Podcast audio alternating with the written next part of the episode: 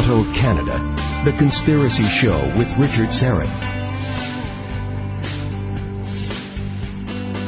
All right, I was just mugging for the camera there. Welcome to the Audio Imaginarium, and this is The Conspiracy Show. I am Richard Syrett. Come on in. Find a peg by the door, hang up your cloak, grab a stool, come sit over here and warm yourself by the fire. Smoke 'em if you got 'em. You are among friends. Uh, Daniel Estulin is standing by. Daniel wrote the huge uh, bestseller, The True Story of the Bilderberg Group. I'll tell you about a, a documentary that he's uh, produced that's coming out very soon, a little bit later. And he has uh, come out with another one. He's done it again. This is going to send shockwaves uh, throughout the world, I'm sure. Uh, it's called Tavistock Institute, Social Engineering the Masses. And uh, we'll talk about that in just a few moments. Ian Robertson is here behind the glass, twisting the knobs and dials. He's basically piloting this mothership. Uh, and on a, on a sad note, I hope I'm, I'm not uh, telling tales out of school, but Ian lost his dog on Thursday. Uh, this was a 14 year old uh, border collie Australian sheepdog dog mix. What was uh, your dog's name again, Ian? Kelty? Kelty. Kelty. Yeah, he's a good little dude. He was a good little dude. Yeah, and this was uh, this was Ian's uh, companion since Ian was like seven or eight because you're 21, 22 years old. So. Uh, a heavy loss uh, for Ian, but I know your dog was well loved and cared for and had a great life, and uh, uh, it's always tough losing a pet. But uh, we're thinking about you, Ian. Thank you very much. Uh, Albert Vinzel, my story producer, is here running our Hangout on air.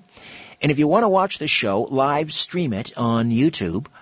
Uh, you can go to my Twitter feed at Richard Syrett. Let me spell the last name, S-Y-R-E-T-T, Richard Syrett. Click on the HOA link, that's at or near the top of the feed, and you are in. Uh, if you don't catch the live stream, you can go back and watch it later. Just go to our YouTube channel, The Conspiracy Show. All right. To the main entree we go. Uh, let me crib here from the back of Daniel Estulin's latest book. The Tavistock Institute in Sussex, England describes itself as a non-profit charity that applies social science to contemporary issues and problems. But this book posits that it is the world's center for mass brainwashing and social engineering activities. Daniel Estulin is an award-winning investigative journalist and best-selling author of The True Story of the Bilderberg Group.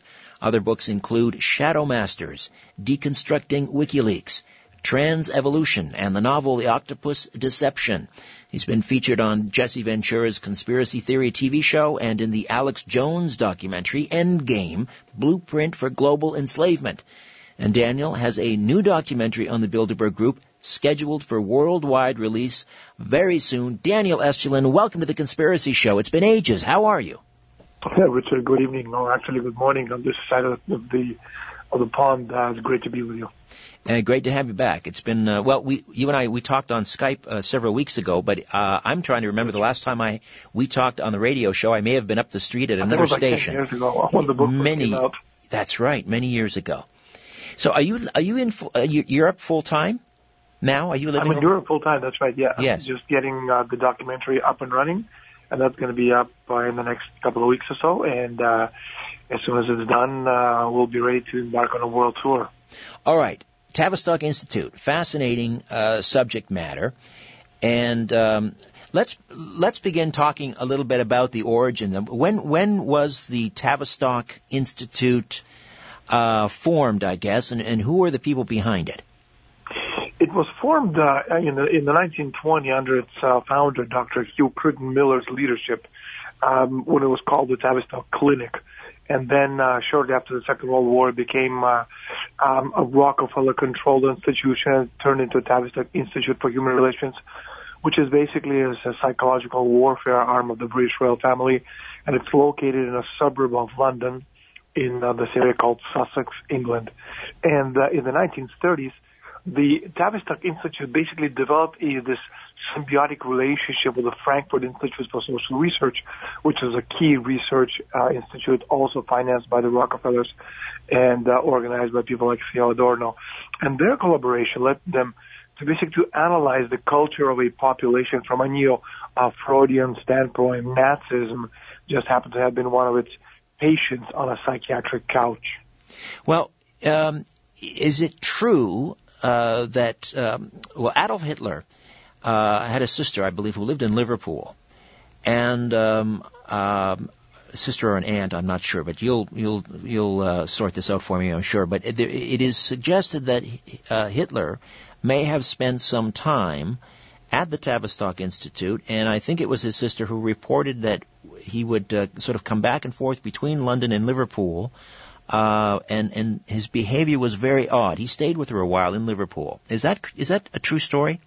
I, I don't I don't think so. I, I mean I've heard that before, and I kind of looked into it. No, I didn't find any uh, any proof of it. What, what what there is obviously is a lot of information on the on the Nazis, on on you know on Hitler, on the Nazi cult, on Carl Jung, you know, on this whole neo-Freudian relationship, which is a very interesting you know uh, point to discuss if you never can go into it. Absolutely. Um, I mean, what is the connection between Carl Jung and, and, and Freud and, I guess, uh, the Tavistock Institute or, or even just brainwashing? Well, you know, one key neo-Freudian who became this overt supporter of the Nazis was the Swiss uh, psychoanalyst Carl Jung, whose friendship with Freud ended over the latter's refusal to see value in Gnostic mysticism.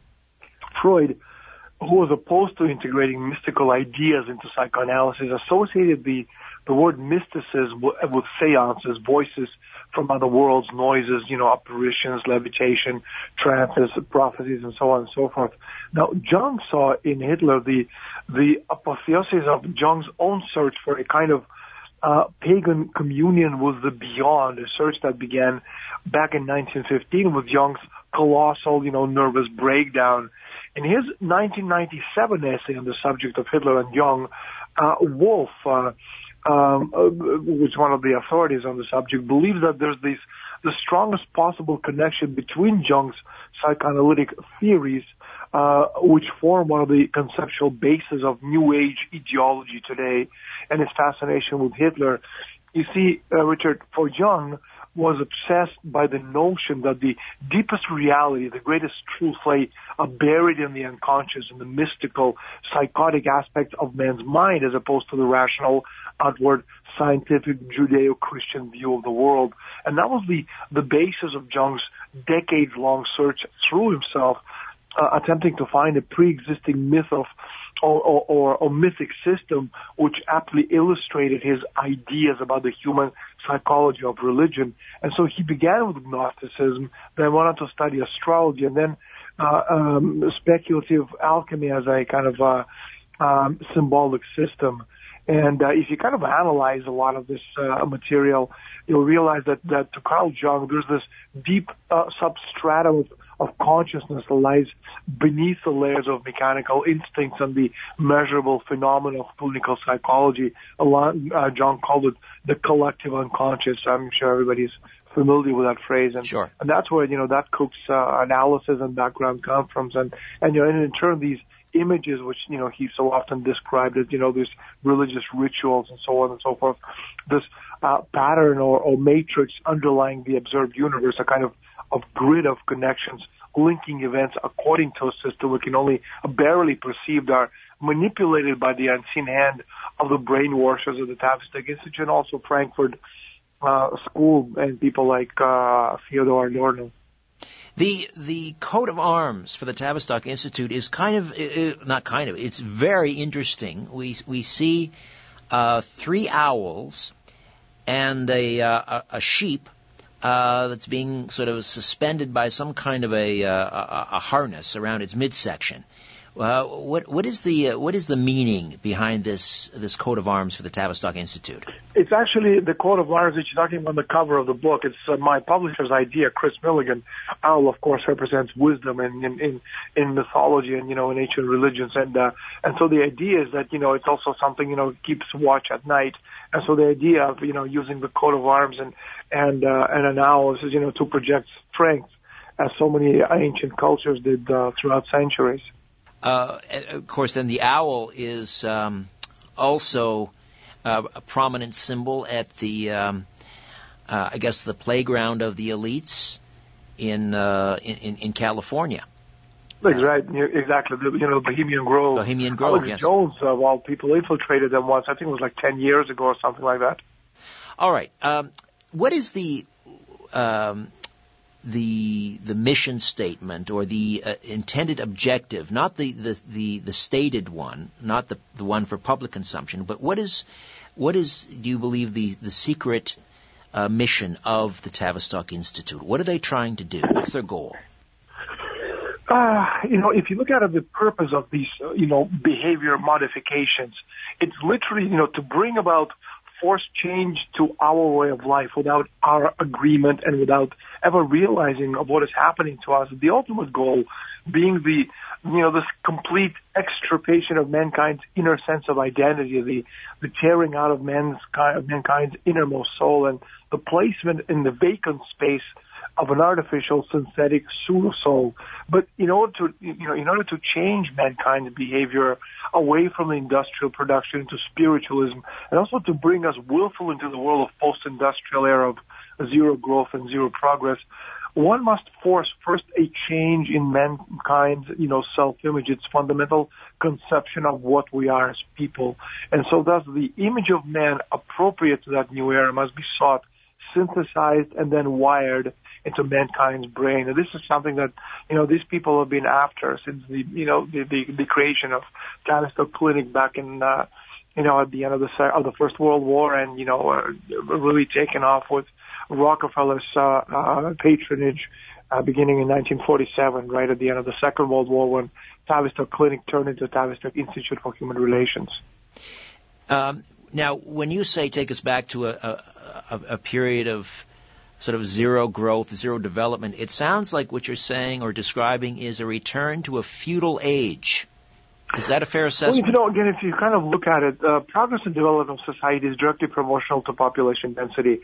Uh, so from the point of view of the elite, if you're looking at the planet Earth, which is a small planet with limited natural resources and an ever-growing population base, so if you're the elite, you don't need more people on planet Earth. So the idea of, of deindustrialization, zero growth, demand destruction, uh, plays into their hands because again, progress and development of society is directly proportional to population density. So there's more people, more growth, uh, more wealth, uh, which means you're going to have, um, you know, much bigger population base. And on a planet with limited natural resources, you don't need that. So the elite, what they're trying to do is deindustrialize the world and bring this, you know, the concept of, of zero growth, uh, population reduction, deindustrialization. We have a, you know, prototype for that in the United States called Detroit. kind of Very true. Listen, we got to take a time out, uh, Daniel. We will come back. Tavistock Institute. Uh, you might even call it the think tank for the New World Order. Back with more right here on The Conspiracy Show. Exploring theories, uncovering facts, and offering a different view of the universe.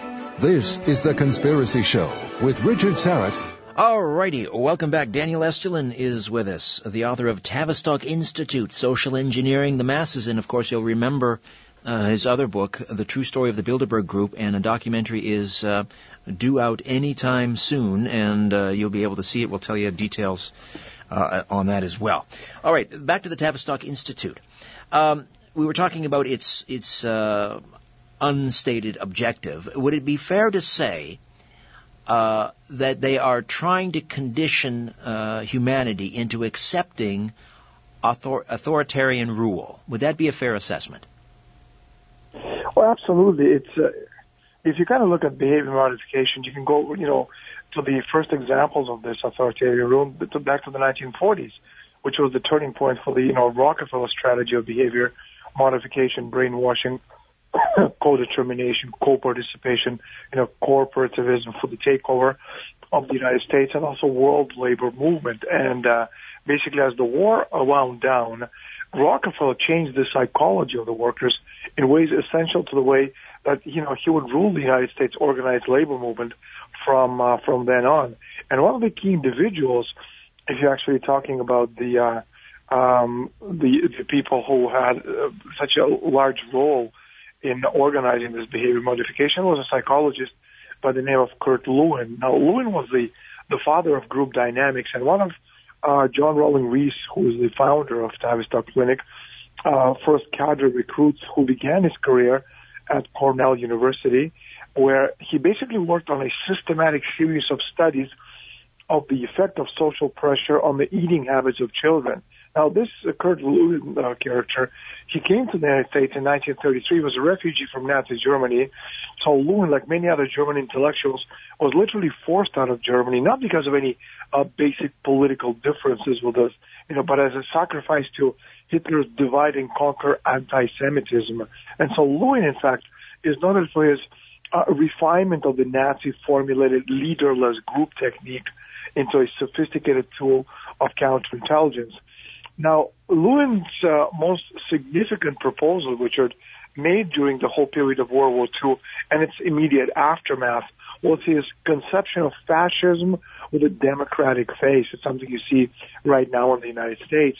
The common uh, psychopathological feature of all fascist demand is infantilism, who defines himself by his um, attempts to impose the principle of the autonomous extended family and to block out the reality of, of the outer world. So, for example, you know, nationalism, you could call it mother country, uh, racialism, that would be mother, language group, that would be mother tongue, cultural affinity group, that would be uh, family traditions, community, that would be extended family and also neighborhoods. In other words, um, individuals uh, working with you know these kind of indi- people such as uh, John Robert Rees and, and Carl Lewin, uh, you're looking at the different set of brainwashing tactics uh, which they use to impose their will on the rest of society.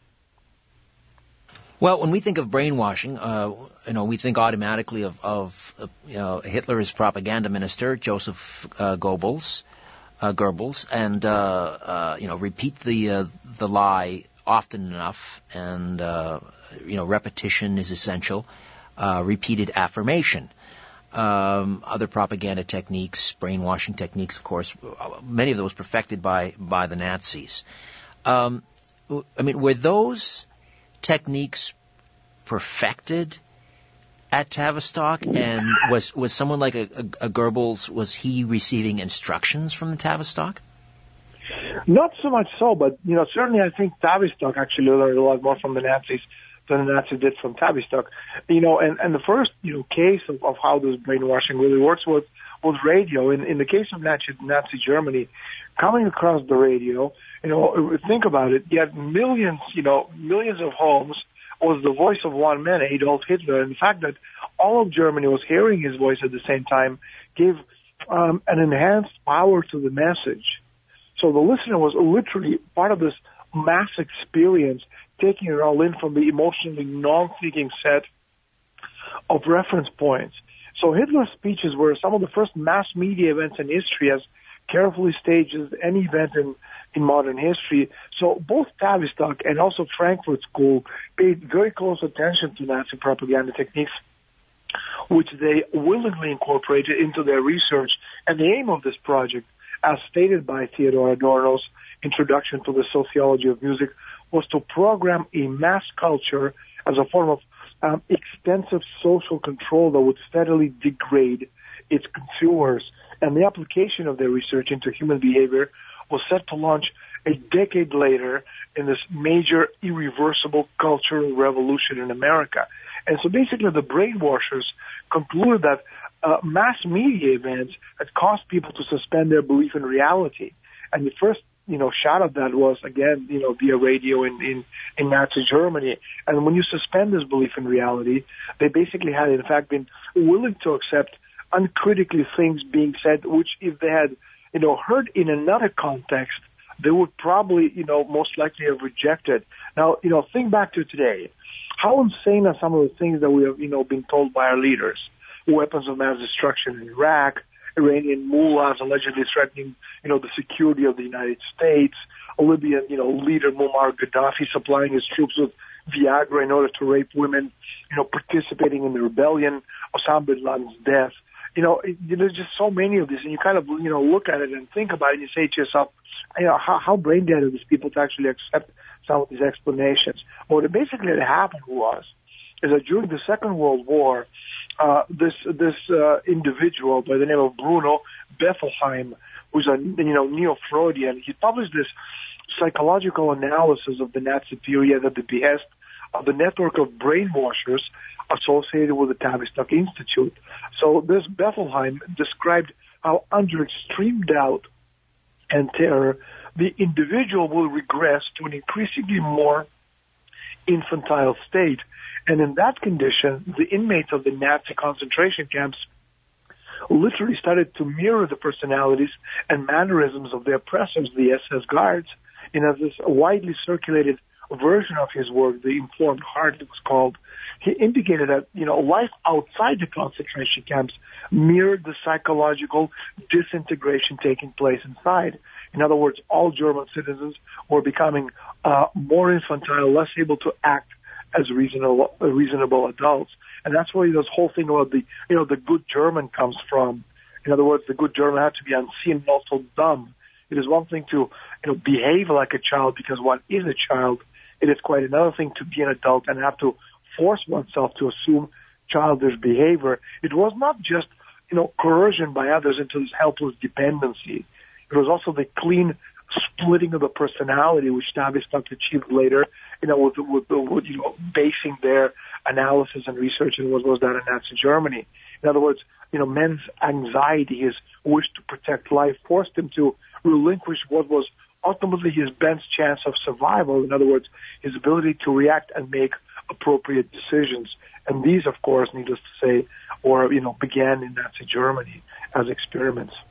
How uh, important was the medium of radio um, uh, in terms of the success of, of, of Hitler. I, am just trying to imagine how what what Hitler may have been able to accomplish had he had television at his disposal.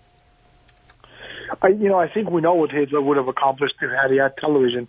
We see it today, you know, in all over the world, the dumbing down of society, which is the direct, you know, result of everything that we've learned from, you know, Tavistock's uh, endless experiences and and uh, um, over the past, uh, you know, six decades or so. I want to uh, move ahead and I want to talk about uh, uh, the 1960s and the British invasion, uh, which, as it turns out, may have been just that, the British invasion. When we're talking about uh, these, uh, you know, the Mersey Beat and the arrival on America's shores of, of, of the Beatles and later the Rolling Stones and the Who and um, the Animals and, and so on and so forth. Uh, and, and um, media scientist Nelson Thall, who joins us on the program quite frequently, in an episode on my TV show, we talked about the assassination of John Lennon, and he brought up the Tavistock Institute uh, and um, suggested that the Beatles may have been, in large measure, a psychological warfare experiment created by the Tavistock Institute. Uh, wh- what say you? Um, you know, I don't doubt it. I mean, there's just a lot of material out there. If you kind of look at the whole 60s period, look at the, you know, the whole meaning of counterculture, you know, you could talk about British invasion, you could talk about the undeclared cultural war against America's youth, which, you know, began in earnest in 1967 when Tavistock began using open um, know, rock concerts to attract over four, I think almost five actually, million young people to so-called festivals. And you know, un, un, unknown to most people, the the youth became the victims of this planned wide-scale drug experimentation. You know, we're talking about the hallucinogenic drugs, uh, such as you know STP, uh, PCPs, MDAs, DMTs, you know, Beals promoted LSD, and also you know blue micro dot LSD 25. You know, all these drugs were freely distributed at these concerts, and before long, you had over 50 million of these attendees between the ages of 10 and 25 years old, you know, who returned home to become the messengers and promoters of this new drug culture, or what later, you know, became known as the New Age.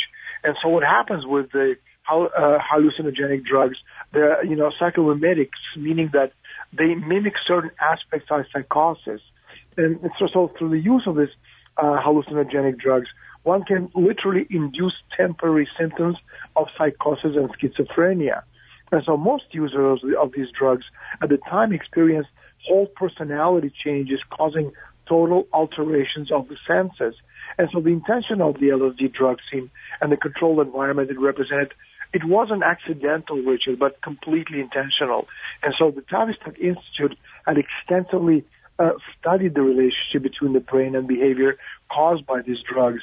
And later on, the knowledge gleaned from the research was channeled into marketing MTV and radio stations through, you know, classic oldies songs from 15 to 25 years ago, which are targeted, you know, at the adult population. And so what several Tavistock studies showed that a song or a piece of music associated with one's childhood, one heard later in life, would call forth memories and associations of that earlier period. And so you had literally this encoded memories of popular music in the listener recalled when he or she heard the same piece of music from like 25 years ago. And, you know, kind of, you know, think back to, you know, anytime you hear something from like, you know, the 1980s, uh, you know, and then you kind of go back and, you know, think how you feel. Or imagine if you're on drugs, that whole experience will be reproduced and again and again. So these memories basically triggered in this an emotional drug flashback that set off an infantile emotional state that brought the listener back to that time in which he or she literally experienced either an identity, you know, or, or crisis or some kind of, you know, uh, situation where it was mirroring the drug, the drug reaction itself. And if you kind of look, you know, what you're talking about, the, you know, the 60s and the music, uh, you know, let's go back to the Monterey Pop which was the first commercial American rock festival, officially dubbed the first annual Monterey International Pop Festival, which was held in June 1967, you know, two years before Woodstock, when over 200,000 young people gathered in around the Monterey County Fairgrounds in Northern California for a three-day celebration, which is basically, you know, celebration, you know, classified as psychedelics, you know, using, you know, LSD and everything else. Now, what people don't understand is that one of the organizers of the Monterey Festival was John Phillips, the member of the Mamas and the Papas rock group, and also the former press agent for the Beatles. And so Phillips was closely linked with Roman Polanski and his wife Sharon Tate, Mama Cass, uh, Dennis Wilson of the Beach Boys, and also many other Hollywood celebrities who in turn were linked to the Charles Manson's family. And what's interesting, what I discovered in my research. I'm just going to get you to, Daniel, excuse me. I'm, I'm going to get you to hold on. That, you know, Sorry, Daniel, I need you to hold on if you could. We're just coming into a break. My apologies. Okay. We'll, we'll pick up on Monterey uh, and John Phillips and the connection uh, with Polanski and, and uh, Charles Manson and so much more. Stay with us here on The Conspiracy Show. The world is being pulled over your eyes. This is The Conspiracy Show with Richard Syrett. Daniel Estulin stays with us, and the new book is Tavistock Institute Social Engineering the Masses. We were talking about the Monterey Pop Festival 1967 and uh, sort of a way of introducing LSD into the uh, American subculture. And you were talking about some of the participants, John Phillips from the uh, Mamas and the Papas. He was associated in some uh, capacity with uh, film director Roman Polanski and of Sharon Tate, his wife, who was, of course, murdered by Charlie Manson's family.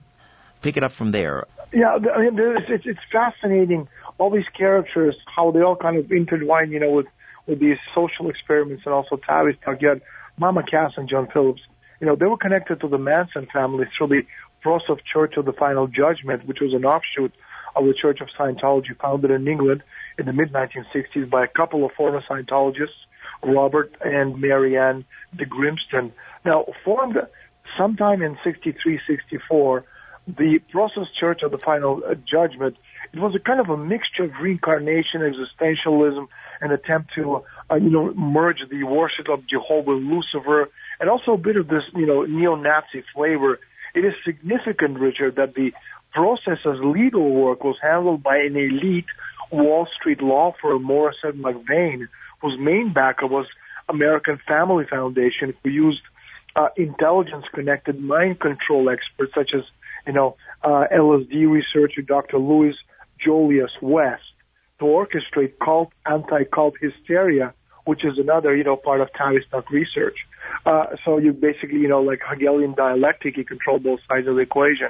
So this, you know, this LSD researcher, Dr. West, he was a major participant in the CIA's MKUltra, which came out of Tavistock Institute's studies of Nazi social control techniques. You know, people with only passing knowledge of the Manson case usually don't realize that the Beach Boys recorded one of Manson's songs and released it as the uh, B-side of their cover of the old, you know, Ersel Hickey 1958 hit "Bluebirds Over the Mountain," a song about about uh, lost love. Now, the title of the song was suggestive of a CIA mind control operation, which was called which was called Bluebird, which was a program for um, exploring the uses of hypnosis and other means to protect the recently created CIA and its personnel from enemy uh, psychic penetration, which was called Bluebird. So the question that I ask in the book is, you know, is there a reason why Manson's song was on the flip side of the Bluebird cover? Have the CIA's Bluebird escaped? And was Manson a Bluebird? In other words, a mind control subject gone amok? These are some of the things, you know, that are fascinating when, you know, when you actually go down the rabbit hole you know, Richard, there's no end to it. Timothy Leary's LSD experiments at Harvard University, is there a connection there with the Tavistock? Well, absolutely. I mean, all of these people were related. And again, you know, you go back to the open air concerts. You know, you go to Woodstock Music and Art Fair, you know, which Time Magazine labeled, you know, the Aquarian Festival and history's, you know, largest happening. And basically in the process, Woodstock and Timothy Leary, you know, they became part of this cultural lexicon and, you know, if you kind of look at the meaning itself of know, Aquarian conspiracy or the Aquarian festival, publicists were very careful in choosing the terminology Aquarian because according to astronomers, the ages progress in, you know, in retrograde motion going in the opposite direction as the sun, which moves from the age of Aquarius into the age of the Pisces into the age of Aries and so forth. And so if you kind of follow the astrological beliefs, the age of Pisces, which is, you know, an artifact of the uh, precession of the equinoxes, is the time span of about 200 BC until the current day, which is approximately every 2,160 years.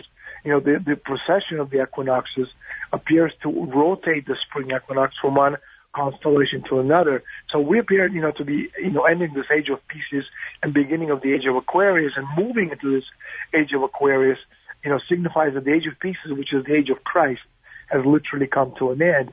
And again, if you kind of go to Woodstock and see who put it together, who orchestrated, who financed it, you clearly see the hand of all these very private secret organizations such as the Tavistock Clinic, the Rockefellers, et cetera, et cetera, as well as you can also look at, uh, you know, some of the, uh, the record publishers such as, you know, EMI, which is, uh, uh, electric, you know, electric music industries, which everybody knows. What people don't know when you're talking about EMI is that uh, the man who actually was credited with Woodstock's creation was a man by the name of Artie Kornfeld, which was the director of Capitol Records, which is, you know, was owned at the time by EMI. And EMI, aside from being a music producer, uh, is also one of Britain's largest producers of military electronics and a key member of Britain's military intelligence establishment as a kind of military contractor to the British War Office. So if you kind of, you know, look at this again, you have the, the British royal family, you have the Crown, the Tavistock Institute, which is, you know, British through and through, all behind all of these, you know, uh, uh, fads and, and, and, you know, and, uh, and, uh, well, they've got their tentacles you know, everywhere. They have their tentacles everywhere. Daniel, stay, uh, stay tuned. We will, uh, pick it up on the other side. Tavistock Institute, Social Engineering the Masses. And, uh, Daniel has your antidote right here on The Conspiracy Show. Stay with us. Where there's smoke, there's The Conspiracy Show with Richard Syrett. All right, Daniel Estulin stays with us. One more segment. And again, Tavistock Institute, Social Engineering the Masses. That's uh, available, I'm guessing, on uh, Amazon, Daniel? You can get it on Amazon. You can get it via my uh, publisher, which is Trine dot, uh, .net but uh, it's uh, uh, it came out in Spain a couple of years ago. It was the number one uh, bestseller for about uh, almost uh, 20 weeks, and uh, it's doing very well in the states right now. It came out about a month ago. They love you in Spain. Um, what is it about? I mean, you do very well over here too, but uh, they they seem to be very open and receptive to what you have to say and what you write about uh, over in Europe. Why is that? Um, I'm not sure. It depends where. You know, in Spain, I you know I was lucky that the I was published. You know, Bilderberg was picked up ten years ago when it first came out by uh, the third largest uh, publishing company in the world called Planeta, and you know they do about three billion dollars worth of business per year. And there's only two other companies in the world. Uh, one of them is, you know, Bertelsmann, uh, who do more business than they do. And so that gave me, you know, instant credibility on the world stage. And, you know, now 10 years later, with almost 7 million books sold, you know, in 70 countries and translated in 42 languages. And now, you know, as you know, nominated for Nobel and then, and, you know, Pulitzer Prize for my, you know, previous book. It, you know, it's, it's, uh, it, you know, adds to this credibility, hard-earned credibility, I should say, over the years of getting this, you know, very important information out to the public. Yes, Spain is, you know, they're very open to this kind of stuff, and uh, also Italy and uh, you know, and, and Portugal. Less so in Germany and uh, you know, in England. Uh, you know, basically the doors are shut. I have not been able to publish any one of my 14 books in uh, in the United Kingdom. Interesting, interesting indeed. Um, I want to talk to you a little bit about advertising, um, which is let's face it, it's a form of propaganda. Uh, but I mean, propaganda. What is it? I mean, that's to be human is to be engaged in propaganda. We all do it.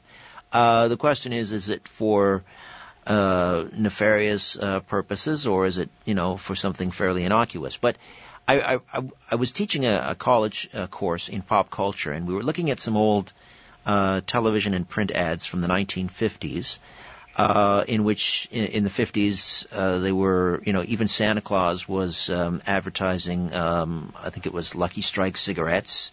Makes a great Christmas present. And uh, then we had doctors in their white uh, lab coats smoking. Four out of five doctors say you should smoke this particular brand. And um, there were even ads about, uh, you know, never too soon to start feeding your baby Seven Up. Uh, I, I mean, I, you know, it's, it, it, I kid you not. I mean, you, you know the ads, but and I asked the class, do you think we're more savvy today? We're more sophisticated, um, and we can see through these types of ads. What do you think? I mean, they're not they're not um, as blatant as they were, but I mean, what kind of propaganda techniques are they utilizing in in advertising these days? Well, you know, it's funny you should say that because you know, after World War II, it was actually Paul uh, Lazarsfeld, the director of the Bureau of Applied Social Research at Columbia University, and who especially, you know, pioneered the use analyze American voting behavior, and also by the, you know, 1952 presidential election, along with Madison Avenue, you know, advertising agencies that were firmly in control of Dwight Eisenhower's, you know, campaign utilizing Lazarsfeld's work. So basically, you know, the power of television is hypnotic influence on the electorate became a reality in the 52 elections, you know, and ever since. So you have, you know, the uh, the famous Batten, Barton, Durstine, and Osborn, you know, ad agency, which designed, you know, Ike's campaign appearances entirely for the TV cameras, as carefully as Hitler's Nuremberg rallies. You know, you had one-minute spot advertisements were pioneered to cater to the, you know, survey-determined needs for the voters. And so, you know, this snowball has not stopped rolling since. You know, the, the entire development of television and propaganda and advertising in the 1960s, uh, 50s and the 60s, you know, it was pioneered by men and women who were trained in the Frankfurt schools techniques, you know, of mass alienation. And Frank Stanton went directly from we, you know, the single most important leader of modern television. And so basically what you have is, you know, this whole idea uh, Richard, behind this type of, you know, you call it propaganda, call it social brainwashing, is to better understand the electorate response, you know, to policy dictates of the elite. So if you want people to believe something, then all you have to do is get a poll taken that says that it is so and so and get it publicized, preferably on television. You know, and this is what these people have been doing ever since. You know, no matter how you look at, you know, propaganda really hasn't changed all that much. They've, you know, they've improved it obviously because of the use new methodologies involved. But you know, the the concept itself hasn't changed at all. You know, it started back in the 19 early 1950s. You know, it just you know, just kept rolling. We've just got a few minutes left. I want to I want to dial back uh, last year and uh, your book Transevolution: The Coming Age of Human Deconstruction. Um, when I think of transevolution, I think of uh, this movement uh, pursuit by not just the elites, but I guess those who aspire to be elites, and that is the quest for immortality, the merging of, of humans with machines.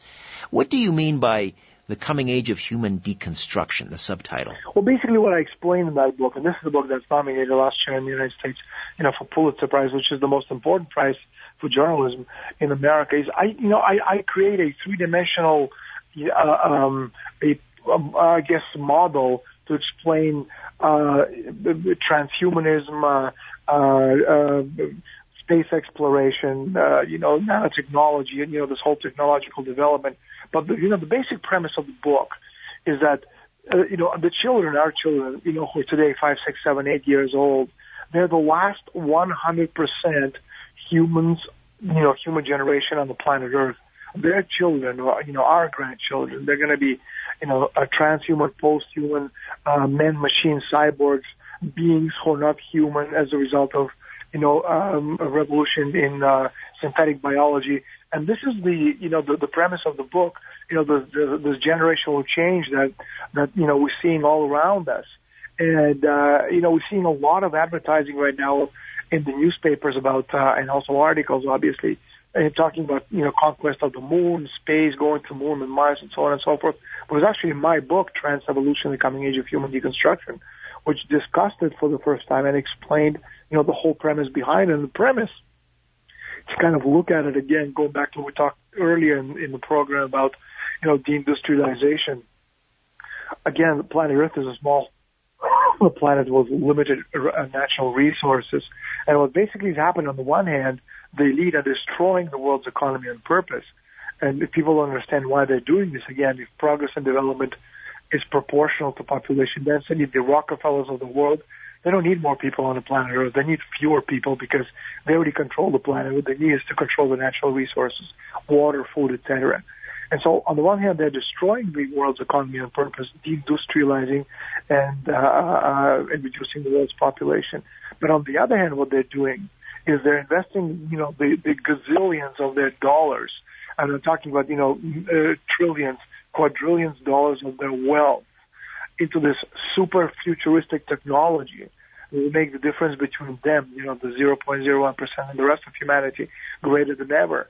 And if you kind of look at, you know, a lot of these, uh, uh, you know, hidden agendas of the government, you know, trillions of dollars that go missing, you know, and nobody knows where where it is and can't find it. You know, it's, I, I'm convinced that, you know, these trillions of dollars missing and Catherine Austin Fitts actually calculated it. She was a former, you know, undersecretary for, uh, housing and urban development with, uh, with you know, Bush father. And she calculated this missing money at about $40 trillion. You know, and she said in one of her conferences, if you put that $40 trillion in, you know, in, in, into very conservative fund, you can actually run the world's economy on that. So if you actually have that money and use it for these hidden technologies, you can really, you know, make a difference between this 0.01% and the rest of humanity. And this is what I, you know, explain in the book, how all these elements, you know, from transhumanism, which is basically a step from, you know, humanism of humanity, transhumanity, post-humanity, this whole stage of change and development of what we are as human beings to another state, something, you know, in the future, which is going to be a lot less human and a lot more machine. And, uh, you know, I explain how this technology actually, you know, uh, uh, works and, you know, fuses itself you know, with you know this uh, futuristic agendas and space explorations and so on and so forth. Well, you, yeah, it's true. You you actually demonize you demonize space space exploration in in the book. Why why so?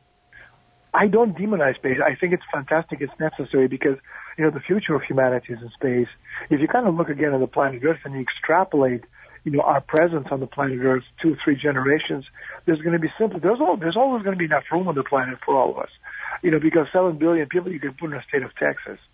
Uh, I mean, they're not going to be very comfortable. You know, you can fit them all in there.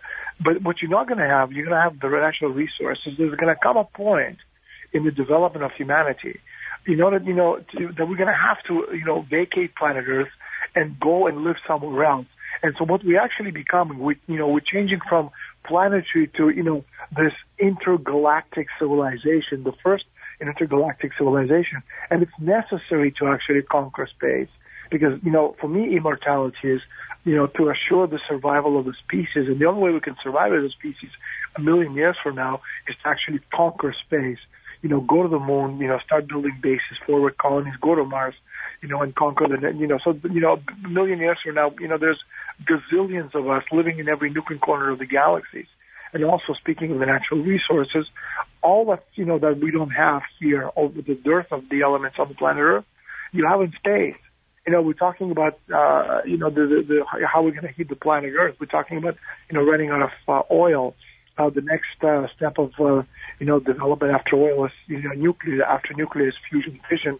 And what you have on, on the surface of the moon, for example, is an isotope called helium-3. Yes, I've know, talked about and that. you have yeah. enough of that on the surface, you know, if you actually bring it to planet Earth, uh, you know, to to uh, have a clean uh, source of energy for the planet Earth for the next 2,000 years. So again, I think it's it's it's marvelous that we're actually going into outer space. It it all depends on on, on how the elite are going to use that technology and all these natural resources for the betterment of humanity, you know, for betterment of themselves against the rest of humanity. Well, do you, do you, uh, we we just got a, a minute here, but do you do you think it's possible that the elites uh, are already in, uh, off planet? I don't have any proof of that. There's a lot of you know uh, chatter out there. You know, I've been to some very interesting conferences, and I've certainly heard a few very interesting things. You know, like secret space conference, that kind of stuff. There's a lot of people who are actually are convinced that you know that we already have bases on you know on the on the far side of the moon.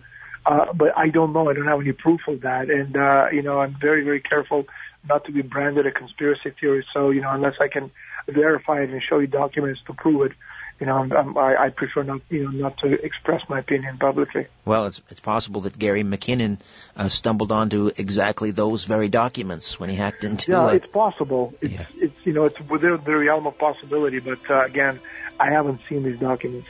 Understood. Hey, Daniel, um, we look forward to the release of your uh, documentary on the uh, the Bilderbergs, Absolutely. and we'll have you back on when that comes out. I look forward to coming to Toronto and actually presenting the film and, uh, you know, and uh, giving it uh, giving a conference. All right, and I will speak to you on Coast to Coast on the 26th of December. Excellent. Looking very much forward to it. All right, Daniel, thank you. Tavistock Institute, Social Engineering the Masses. My website is strangeplanet.ca. Follow me on Twitter at Richard Syrett, and as always, follow the truth.